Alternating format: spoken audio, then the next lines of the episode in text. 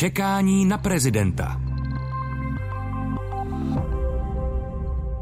Jmenuji se Jan Pokorný a jsem moderátorem Českého rozhlasu. Jan Kysela, Pražská právnická fakulta. Tereza Matějčková, učím na Pražské filozofické fakultě. Petr Nováček, komentátor Českého rozhlasu.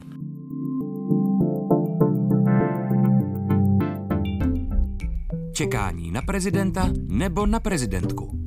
Inteligentní průvodce při hledání hlavy státu. Jenom předešlu, že s Petrem Nováčkem jsme spojeni na dálku, protože ze zdravotních důvodů se nemůže dostavit do podcastového studia Čekání na prezidenta. My natáčíme 8. prosince, momentálně relevantní údaje podle průzkumu, oddělila se trojice Andrej Babiš, Petr Pavel, Danuše Nerudová. Ostatní věří nebo se tváří, že věří, že se dá ještě zaútočit v cílové rovince. Takzvaná horká fáze kampaně může překvapit, zatím stále platí, že je devět kandidátek a kandidátů a že se snaží. Nestačíme uhlídat všechny formy, které volí kandidátky a kandidáti, část z toho se odehrává, všiml jsem si, v kuchyních. Ostatně tam začal minulý týden i rozhlasový den s kandidátem Pavlem Fischerem, který doma ráno hnětl těsto na chleba, v ručním mlínku mlel zrnkovou kávu a snídal s manželkou a dětmi před mikrofony a objekty eh, kamer rozhlasu Blesku a České televize. O víkendu, když jsem doma namlel bůček, že budu dělat sekanou, tedy z hovězího a vepřového masa, jsem si na sociálních Správně, sítích všiml, že Andrej Babiš eh, dělá zdravou sekanou z kuřecího masa, nebo tedy u Babišů doma v kuchyni. A Danuše Nerudová zveřejnila, jak peče vánoční cukroví. Vidíme tady jakoby nový žánr gastronomie jako součást předvolebního klání. Co pozorujeme dál? Prosím vás, a ten bůček, to jste mlel vy, anebo to jste citoval někoho z těch kandidátů, Ne, kteří ne, ne, o ne, ne, víkendu ne, ne. mleli bůček? S chodou okolností, když jsem mlel bůček, abych eh, ho skombinoval s mletým hovězím masem a doporučit? upekl sekanou, tak jsem si všiml na sociálních sítích, že Andrej Babiš peče též sekanou, ale z drůbežího masa. No tak tady se teda Tak já nemám drůbež žádný, že jo, tady jako se kupuju jako rýsuje jasný trend, že byste mohl být prezidentským kandidátem, protože tuhle dovednost zjevně sdílíte s těmi ostatními kandidáty. Ale nevím, jestli by to bylo dobré, protože Andrej Babiš dodal, že to je zdravá sekaná, protože je To z toho dáš. Když to tam mo- moje s mým cholesterolem není úplně podle mě nejzdravější. No, On každopádně říkal, je to... jak do... Pardon, Petře? já bych doporučil ten buček a ještě ti dám vylepšení podle své mámy. Eh, eh, Polovina masa vepřového a ta druhá polovina se dělí na půlku hovězí a na půlku umletý uzený buček. Doporučuji skvěle vyzkoušet. No tak až ty budeš pec sekanou, tak eh, jí zkus zabalit do bránice, která tomu dá ještě více chutí a je to eh, kompaktnější potom eh, ta šiška té, té sekané. A teď, No, ono druhé se taky dá dovnitř dát eh, párek, eh, okurka kyselá, eh, rozříznuté vaj- vajíčko. a zajímavé. potom ale kdyby si Petře viděl eh, teď, ta, no, to, oni to nejsou tázavé pohledy ostatních aktérů eh, podcastu a kolegyň eh, tamhle za oknem v technice, o čem se to při čekání na prezidenta bavíme, ale je to prostě součást kampaně. Čekání, Lidé no. pečou, Ano, hnětou, eh, připravují sekané. Tak eh, jaké další formy zaujaly vás? Je to otázka, jakou formu volí ten kandidát, aby se přiblížil voliči. A mně se zdálo, že dřív si kandidáti vystačili s nějakou programovou nabídkou. Říkali jsme opakovaně, že u našeho prezidenta je to relativně komplikované, protože ve vztahu k těm kompetencím je neúplně snadné nějakou programovou nabídku vymyslet. O něco jednodušší je to u té politicko-symbolické role, jaká témata hodlám otevírat, jaká témata hodlám uzavírat, s kým si hodlám povídat, jak hodlám otevřít či uzavřít Pražský hrad, s kým hodlám spolupracovat, tak to určitě je možné. Otázka, jestli to těm voličům stačí a ti kandidáti si myslí, že asi ne. Takže pokud jako se jim mají bloudit do srdcí, protože politika, obávám se, je ve stále větší míře emocionální a ve stále menší míře racionální, tak je možná mnohem efektivnější, než vůbec vymýšlet jakoukoliv programovou nabídku. Říci, takový jsem já, taková jsem já, pojďte mezi nás, podívejte se, jak to funguje u nás v rodině, kdo co dělá, jak peče, identifikujte se s námi. No. A o tom hmm. mluvila před časem hmm. Tereza Matějčková, jenom jsme tehdy ještě nedošli až na úroveň vaření, hmm. ta míra identifikace se vztahovala spíš k něčemu trošku My jsme jinému. tam trochu podcenili u toho slova láska, o kterém jsme mluvili, že láska prochází žaludkem, což může být jedna z motivací a ono taky může fungovat ten dojem, no tak to je fajn kandidátka, fajn kandidát, on mě pustil do kuchyně vlastně. Tento moment určitě bude hrát roli, no tak ono to vaření a vůbec domácí práce nyní vstupují i do toho, jakým způsobem člověk vlastně už konzumuje politiku. Jo? Mnohý podcasty... Konzumuje. Konzumuje politiku, ano. Mnohé potká, já jsem to řekla schválně. Já jo, vím, to, jako, já jsem chtěl upozornit na to, to, že jste to, to řekla na, na schválně. Důmyslnost, protože by to někoho nemuselo napadnout, že jo. Ale, ale že vlastně jako podcasty jsou dělaný k tomu, že u toho si můžete leštit zrcadlo, že jo, nebo dělat bůček, nebo vařit tu sekanou a tak dále. Zase Takže peče. Já právě, já nevařím, jo, takže já maximálně... takže já jsem ráda, ani, ani pečivo si nepeču, já jsem ráda, když zvládnu si něco koupit. No, ale co, co vlastně tady říkal Jan Kysela, je podstatný, no, že se nám snaží vloudit teda nějakým způsobem do srdce a že to vlastně se stávají marketéři teda svého osobního života v této přímé volbě.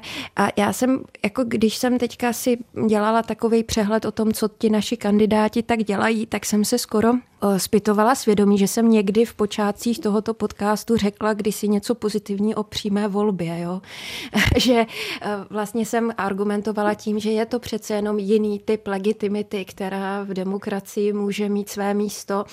Tak když jsem to sledovala, tak jsem vlastně ocenila jako už tolikrát během toho roku, co, nebo No vlastně, jak dlouho natáčíme už? No, dlouho, dlouho už. dlouho. Tak jsem kolikrát ocenila Leta. moudrost vás, mužů, kteří jste tady měli jako takový Petře, postavení. škoda, že to nejsi. takové postavení často jiné než já a, a teďka na mě z toho padl trošku smutek. Ne, že by to působilo nějakým uh, uh, hrozně nepřiměřeným dojmem, ale přece jenom se vlastně z té volby opravdu stává marketingový produkce všem všudy. Já jsem si uvědomila to, že kdysi, když Andrej Babiš začínal v politice, tak se všichni vlastně od něj, nebo mnozí se od něho, i komentátoři, politici se od něho distancovali s tím, no jo, teď to je samý marketing. A dneska už tady ta námitka vůbec nemůže fungovat, protože všichni jsou samý marketing, a nebo alespoň v této volbě. A nutně to vylučuje lidi, kteří tady k tomu nejsou ochotni, nechci říct teďka sklouznout, ale řeknu to, protože je to určitá dovednost a ochota, ale ochota taky, kterou ne všichni jsou schopni a obávám se, že často ti lidé, kteří uh, mají třeba opravdu oporu uh, v nějakém odborné znalosti, zkušenostech s politikou, tak by vlastně do toho nechtěli jít. Z toho jako na mě skutečně padl trošku smutek, nejenom z toho vaření, ale i Zmíním teda tu crowdfundingovou kampaň paní Danuše Nerudové, kde se vlastně prodává teda alkohol a ponožky s logem paní Nerudové. Je ona, to mi, součástí... ona mi říkala, že vlastně to je, to, je, to je forma, jak si vydělat na tu svoji kampaň. Taky, no. Jestli si koupíte ponožky za 700 korun a víte, že je to na kampaň Danuše Nerudové, tak já bych já, zase to neviděl tak Já černě. té logice naprosto rozumím, hmm. jo. Proto já rozumím i té logice, když vlastně uh, si lidé vez, najmou agenturu na to, aby sbírali hlasy. To je prostě součást, jestliže je prezident se stal obchodem, tak je to součást uh, vlastně dílu, který tady hmm. máme ale je to teda trošku bolestivé a já opravdu jako to nekritizuju Danuši Nerudovou za to, ale je to vlastně žánr, do kterého člověk asi, když do toho vstoupí, prostě spadne. A nekouká se na to dobře teda. Je otázka, jestli to může v tom momentálním nastavení společnosti a přijímání sdělení nedělat. Právě. To, je... to právě uh, takže Možná. jestli jste se vrátila k Andreji Babišovi v roce 2013, který chtěl tady změnit politiku, tak se mu to povedlo. Ano. Je, ještě než do toho vstoupí Petr Nováček, tak tohle to je ale obecné pravidlo. Jo? Obecné pravidlo, které svého času u nás bylo pozorovatelné právě na tom tématu přímé volby nebo na tématu referenda. Můžete se držet takové jako tiché dohody, že o určitých věcech v politice nemluvíte, protože by se taky mohly stát a to by pro vás, ale možná pro všechny mělo negativní důsledky.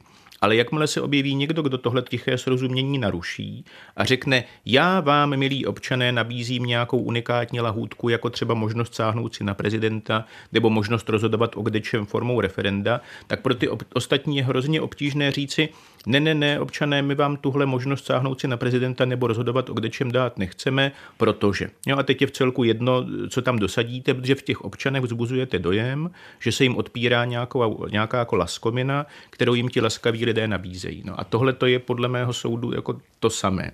Ve chvíli, kdy to nikdo nedělá, to znamená takovýhle typ politického marketingu, tak to není nutné dělat. Jakmile to ten jeden udělá a ti lidé na to zareagují, Svého času začátky televize Nova, Vladimír Železný a projekt Televize pro intelektuály, který se teda dost významně posunul a ve chvíli, kdy televize Nova začala zpracovávat českou veřejnost tím způsobem, jako to začala dělat v těch 90. letech, tak se tomu přizpůsobují i ti ostatní, nechtějí přijít o posluchače či diváky ve chvíli, kdy z poslechovosti a té sledovatelnosti nebo sledovanosti uděláte, uděláte mantru. No a teď by to měl být asi Petr Nováček. No, já už nemám skoro nic říct, Honzo. No, tak eh, já se obávám, že tohohle toho moru už se nezbavíme. Taky si myslím, že částečně, když naši eh, mladí budoucí poradci marketéři mohli vjet do zima do Spojených států, že částečně jsme si určité dovednosti odvezli stavních kampaní, byť pravda u nás to zatím nebývají eh, předvolební hlavé mítinky, ale taky nemohou, protože tam je organizují politické strany a tady si to organizují ty jednotliví kandidáti a jejich eh, marketingové zázemí sami. No, představte si, že by mm, volbu tohoto druhu Eh, že by se konala volba poslanecké sněmovně. Myslíte si, že by tam to gastrozařízení, což je asi 8 restaurací, zvládlo tohleto? Já si myslím, že ne, takže z toho důvodu je zaplať pámbu, teda když už to takhle je, že si vás říkají doma, tak bych to řekl. A teď řeknu něco vážně. Je to prostě hrůza. A obávám se, že už z toho nevybředneme. A musel bych zase říkat to, čím, bych, čím už jsem tady moc krát Lecko asi unavoval. Prostě ta eh, politika je bezduchá. Eh, tady přestaly fungovat politické strany tak, jak fungovat mají. Přestaly vytyčovat nějaké cíle. Tím se to přestalo jedno od druhého lišit a ze všeho se z toho stává takový, nechci ten eh, kdysi slavní podnik urazit, takový, takový cirkus Humberto. Prostě takhle jsme skončili, strany nám nebyly dost dobré, oni také, oni také nebyli v té době eh, a tohle je konec tady ta politika, ta už se, se vlastně bez idei téměř obejde a když teda nemá ideje, tak musí mít něco jiného a to jsou tyhle ty příběhy z kuchyně i odinut. No, respektive ono je to možná tak, že ti lidé nakonec mají nějakou programovou vizi, nějakou ideu, ale nabili dojmu, že ji spíš mají potlačit protože se mají skrýt za tu laskominu. Jo, a ta laskomina může být ponožka, nebo ta laskomina může být selám. Zkrátka, protože mají pocit, že ta veřejnost je infantilní a nebo debilní s prominutím, že jim prostě na tu programovou vizi nepůjde. Tam jsou vlastně dvě cesty. Buď to udělat, promiň Petře, udělat z důležitého zajímavé, anebo naopak ze zajímavého důležité protože nemůžeme říct, že by jednotlivé kandidátky a kandidáti neměli ve svých prezidentských programech témata jako situace na Ukrajině, energetická situace, reforma vzdělávání a podobně. Tahle vážná témata tam jsou, ale samozřejmě pokud chci hodně hlasů, no tak radši něco uvařím. A začíná to někde klipovitými sděleními, kdy si právě na nově, ale tu nechci z toho obvinovat, a dalšími věcmi. Prostě ta politika se nám skoncentrovala do zástupných témat a obřadů. S Honzou, eh, panem profesorem eh, Kyselou zcela souhlasím. Čekání na prezidenta. Masaryk, Beneš, Gottwald, Husák, Havel, Klaus, Zeman. Kdo další zaujme výsostné místo na Pražském hradě? Čekání na prezidenta, inteligentní průvodce rokem před přímou volbou hlavy státu. Když si mluvil o tom, že mladí marketéři, jestli tě parafrázuju správně, sbírali zkušenosti třeba ve Spojených státech amerických, no tak tam je už běžné a dlouho běžné, že kandiduje-li nějaká osobnost na funkci prezidenta, tak se prezentuje, ano, před těmi více než tisíci hlavými eh, davy, taky se svojí rodinou. Je tam manželka, jsou tam děti a v té Americe je to normální. Když sledujeme kampaň eh, tu letošní, tak vidíme, že právě už zmíněná Danuše Nerudová hodně sází na prezentaci ve spojitosti se svou rodinou, se svým manželem, dvěma dětmi. Když jsme byli nad ní s kandidátem Pavlem Fischerem, tak také snídal se svými mhm. dětmi a pak s Klárou, se svou manželkou, odjeli na tu kandidátskou cestu. Marek Hilšer mluvil taky velmi úctyhodně o své, o své manželce a se svým týmem na jehož poradu mě přizvali nebo pustili, eh, plánovali, eh, komu by ještě jeho paní měla dát rozhovor a co by tam měla říkat, což je profesionální, to si zase neřekněme, že ne. Takže vlastně rodinné, rodinné zákulisí, když to není zákulisí, že jo, tak samozřejmě je to trochu kašírované, anebo hodně kašírované, jako součást prezidentské kampaně je taky svým způsobem novum. Já bych dodala, že Robert Neruda taky peče chleba a přine, přinesl ho, myslím, do novin nějaký ano, no, rozhovor. Ale on ho přinesl moderátorce, která měla ten den svátek. Takže ona ho přijala a nebyl to jakoby úplatek, to tam říkali. Aha. Já to všechno sleduju. Do, no. já, já děkuju, že to, eh, že to takto Tuším, že to byla Barbora. Ano, No nic, takže peče celá rodina. A peče celá země. Peče celá země. Takhle, u e, prezidenta máme první dámu, to znamená, e, že to téma samozřejmě předchází i tuto, e, i tuto volbu. Je výrazné, do jaké míry, nebo že ve větší míře skutečně kandidáti integrují svoji rodinu do kampaní. Danuše Nerudová je hodně výrazná v tomto ohledu a já musím zase říct, jako, nebo chci říct vlastně něco ex extrémně, myslím, pozitivního o tom, jak to na mě působí a to, že skutečně Danuše Nerudová eh, si jí podařilo něco, o čem třeba vím, že ženy mé generace sní, to znamená mít kariéru a zároveň eh, vlastně rodinu, Nenuše Nerudová dokonce zdůrazňuje dvoukariérní rodinu, což už je naprosto eh, pro eh, někoho eh, jenom nějaký, nějaký ideál a zdá se, že to všechno skvěle zvládají. A, takže já rozumím tomu, že chce i tuto rodinu ehm, ukázat a, a dát najevo, že je pevnou součástí eh, jejího života. To je naprosto v pořádku, na mě to působí dobře. Já jsem, ji, mm, jsem si vlastně říkala, že by bylo fajn, kdyby vlastně dítě bylo na hradě v uvozovkách a žena, která má vlastně ještě menší dítě, že by skutečně eh, vneslo to eh, do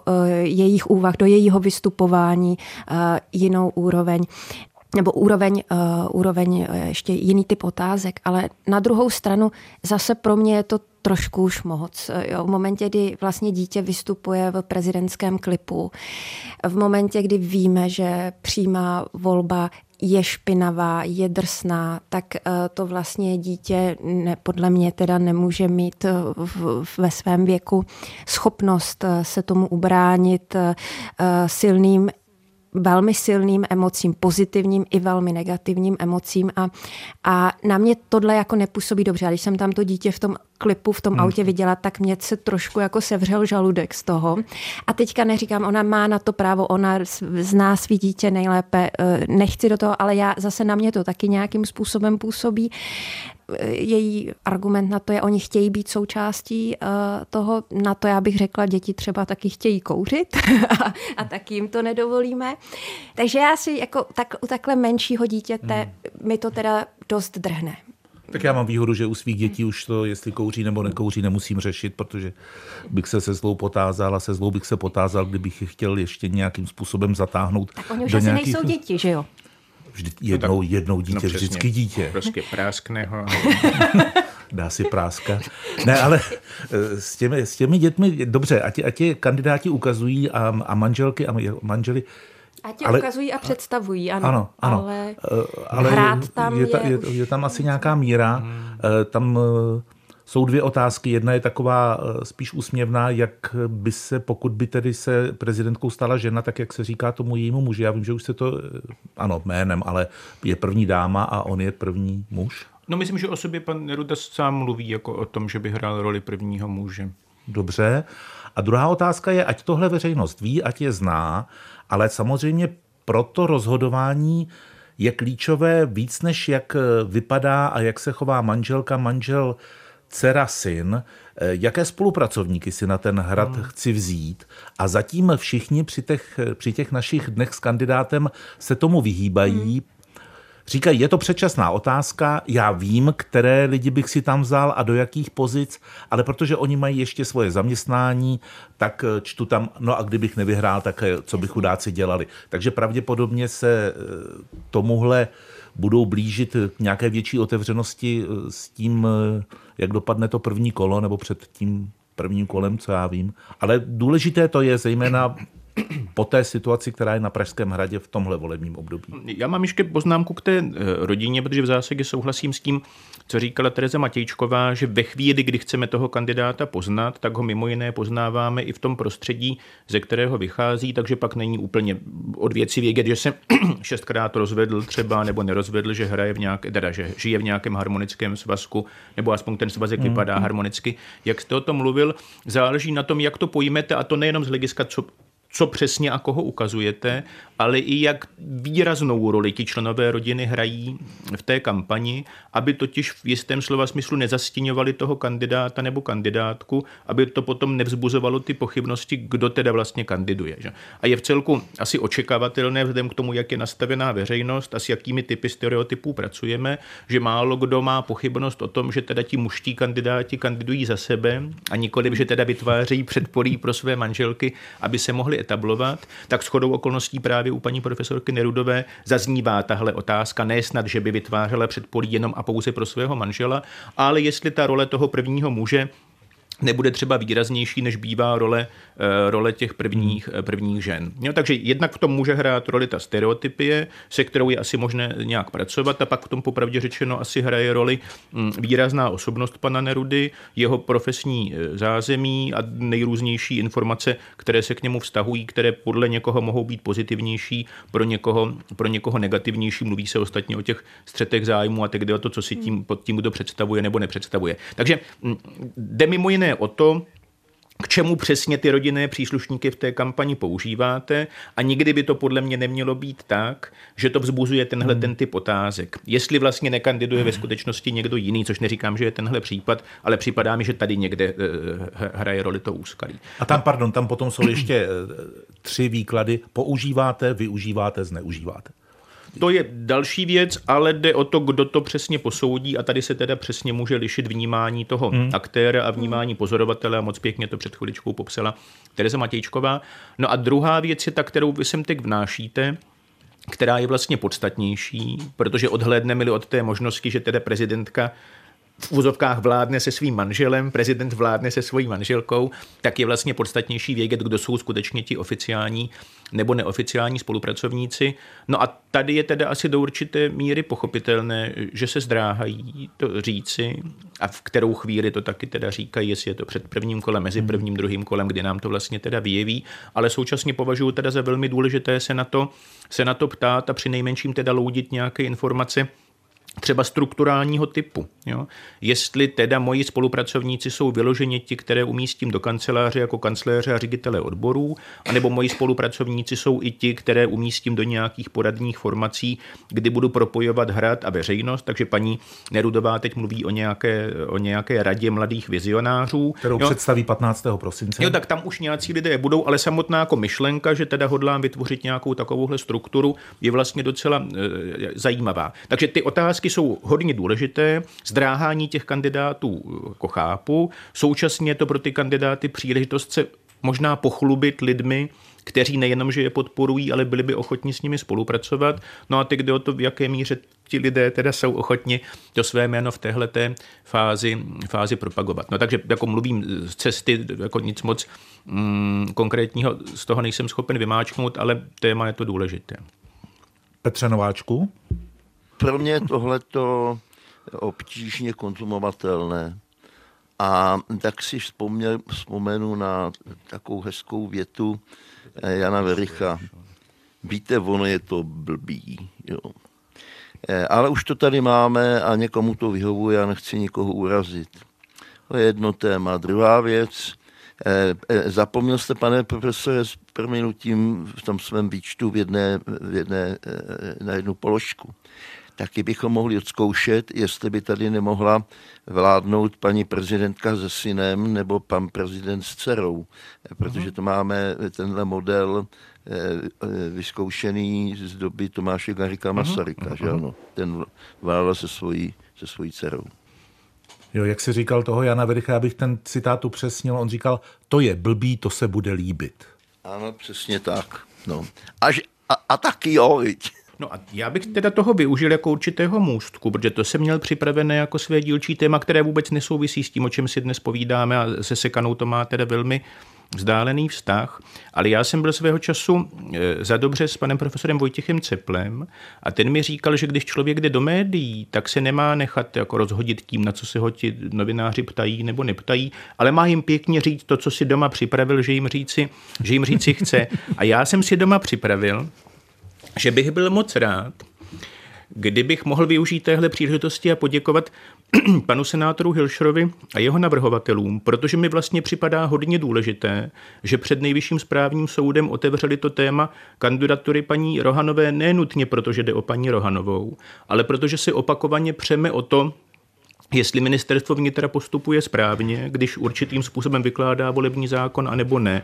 A zatímco my se tady teda můžeme přijít do nekonečna, má to poměrně malou váhu, protože razítkem disponuje to ministerstvo vnitra, tak jediný, kdo může ministerstvo vnitra vlastně přebít z hlediska toho názoru, není ani tak zákonodárce, protože zase, když napíšete zákon, tak ho někdo vyloží a pokud ho ministerstvo vnitra zase vyloží nějakým způsobem, tak jste si mysleli, že jste na to vyzráli a nevyzráli, ale ten, kdo to může přebít, je nejvyšší správní soud.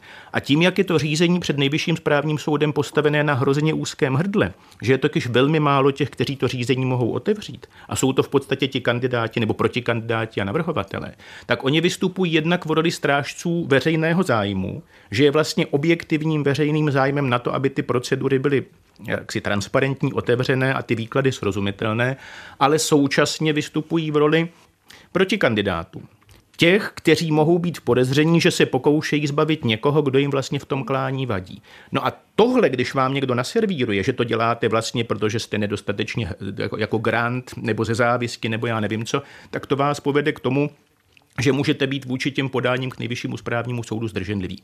A když by to udělali všichni, to je všichni byli zdrženliví, tak my se nikdy nedostaneme k jinému typu odpovědí, než je ta odpověď ministerstva vnitra a můžeme lomit rukama, trhat si vlasy a bude nám to málo platné. Takže to, že nějaký kandidát odhlédne od toho, že, že to může obrátit třeba část veřejnosti proti němu a stejně to udělá, tak to já považuji za důvod k pochvalné zmínce a té jsem se teď dovolením dopustil. A při znalosti prostředí, dokdy si myslíte, že by mohl ten nejvyšší správní soud v tomhle případě rozhodnout? On rozhodne poslední den lhůty, to už myslím bylo avizováno, hmm. prostě hmm. protože to ho je poměrně dost, takže mám pocit, že to je 14. nebo do, možná dokonce 15. 15. prosinec, ale, ale prostě dozvíme se toho, toho 15. Hmm. prosince. Čekání na prezidenta. Co si připravil doma Tereza Matějčko? Jejde.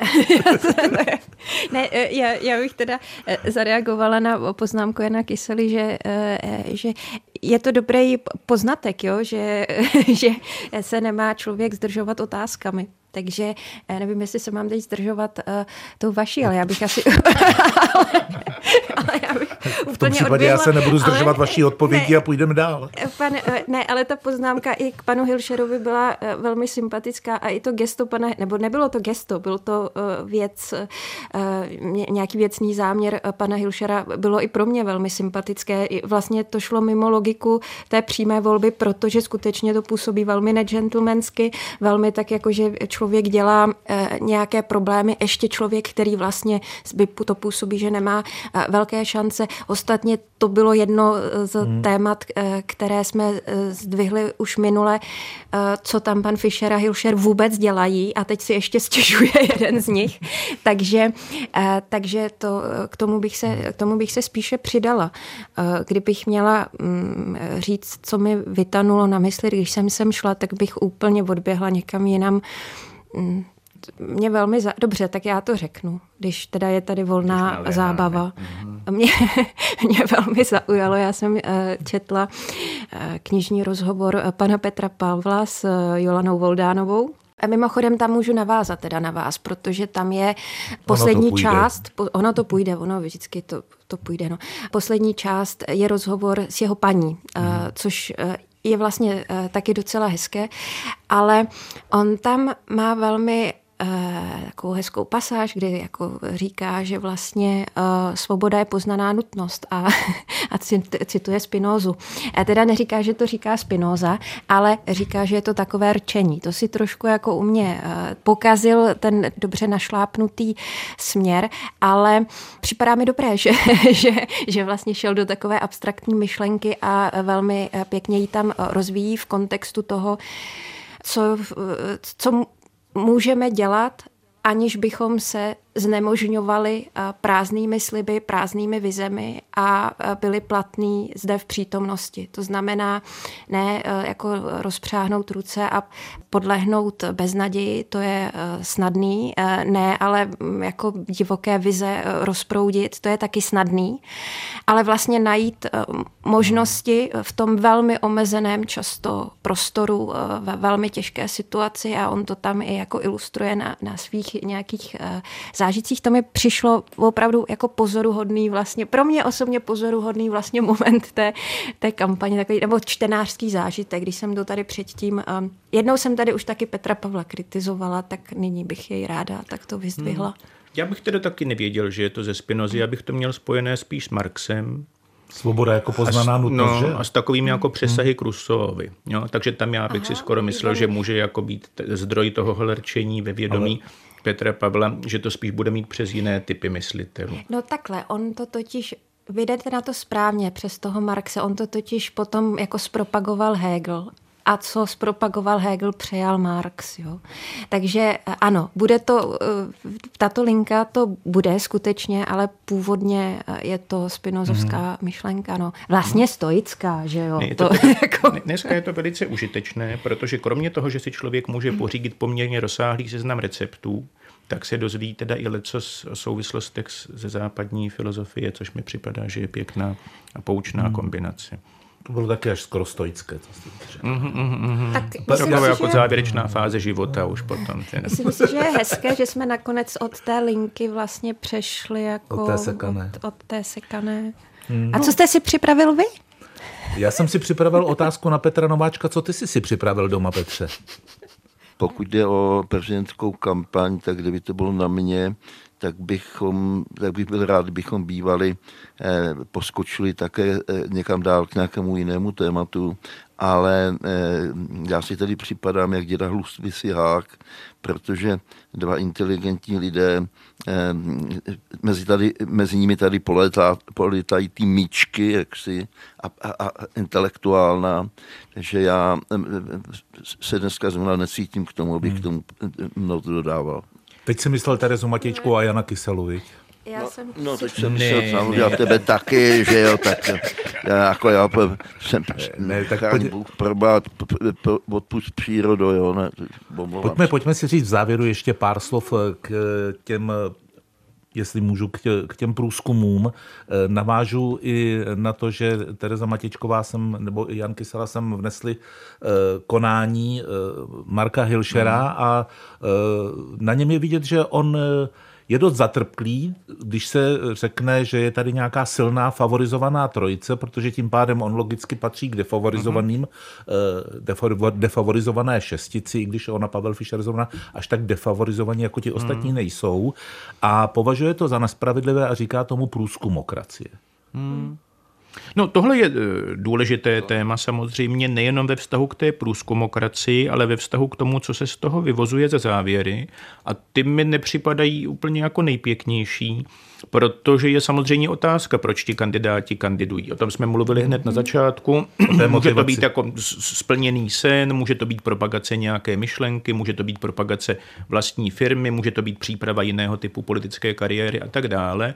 Ale řekl bych, že je to primárně věc těch kandidátů a jejich podporovatelů a pokud teda pro tohle získáte podporu 50 tisíc a více voličů, nebo proto získáte podporu, ale věrohodnou podporu deseti senátorů nebo 20 poslanců, tak já bych měl pocit, že to, že jste se zapojil do toho klání, není teda žádná hamba. A jestli v nějakou chvíli vy sám nebo vaši podporovatelé, příznivci vyhodnotíte, že byste z toho klání měli odejít, tak to je jedna věc. Ale druhá věc je, jestli vás mají vlastně během celého toho klání vyzývat lidé, kteří nejsou vašimi podporovateli, ale jsou podporovateli vašich protikandidátů, abyste z toho klání odstoupili, jinak jste teda jako hanebníci. Jo? A to mi připadá, že je nový prvek, se kterým jsme se v minulosti nesetkali, protože on se v minulosti stal na Slovensku, jinak to není asi úplně běžná praktika u prezidentských voleb, že kandidáti hmm. odstupují jenom proto, aby aby to mělo nějaký jako kýžený efekt ve vztahu k těm ostatním. A tohle mi teda přijde, že vlastně není úplně jako kulturní a asi bych to teda ponechal, jak říkám, znovu spíše na nich a na těch, na těch podporovatelích v nějaké fázi, která bude relevantnější než teď v první půli prosince a to může být prostě jako týden, deset dní před prvním kolem, kdy mi z toho něco vyplyne. Jo, ale je to, myslím, velmi často založeno na předpokladu, který já nepovažuji za úplně stoprocentní, že ve chvíli, kdy odejdou dva lidé, tak se všechny hlasy jejich podporovatelů automaticky přelí k někomu, koho já jsem si vytipoval jako toho, kdo by v tom druhém kole měl být. V tomto případě teda Petr Pavel a Danuše Nerudová.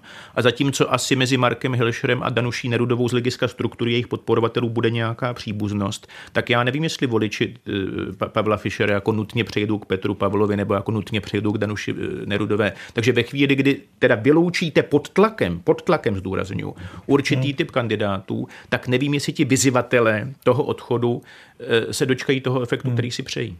Oni taky můžou zmizet. Mohl bych něco říct? Určitě. K těm průzkumům. Kracie, kracie, vláda. No, to víte, že je to trošku jinak.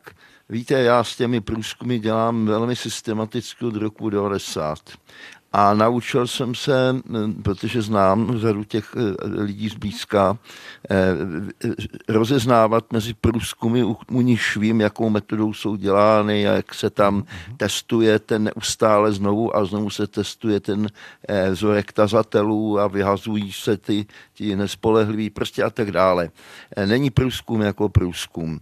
Tady si, za to mohou i novináři, protože do nějakou dobu tomu nedobře rozuměli a míchali jabka se švestkami. Já tím chci říct, že eh, Galup například uvede, dokáže udělat eh, slušný průzkum na vzorku 400 respondentů vyspovídaných po telefonu.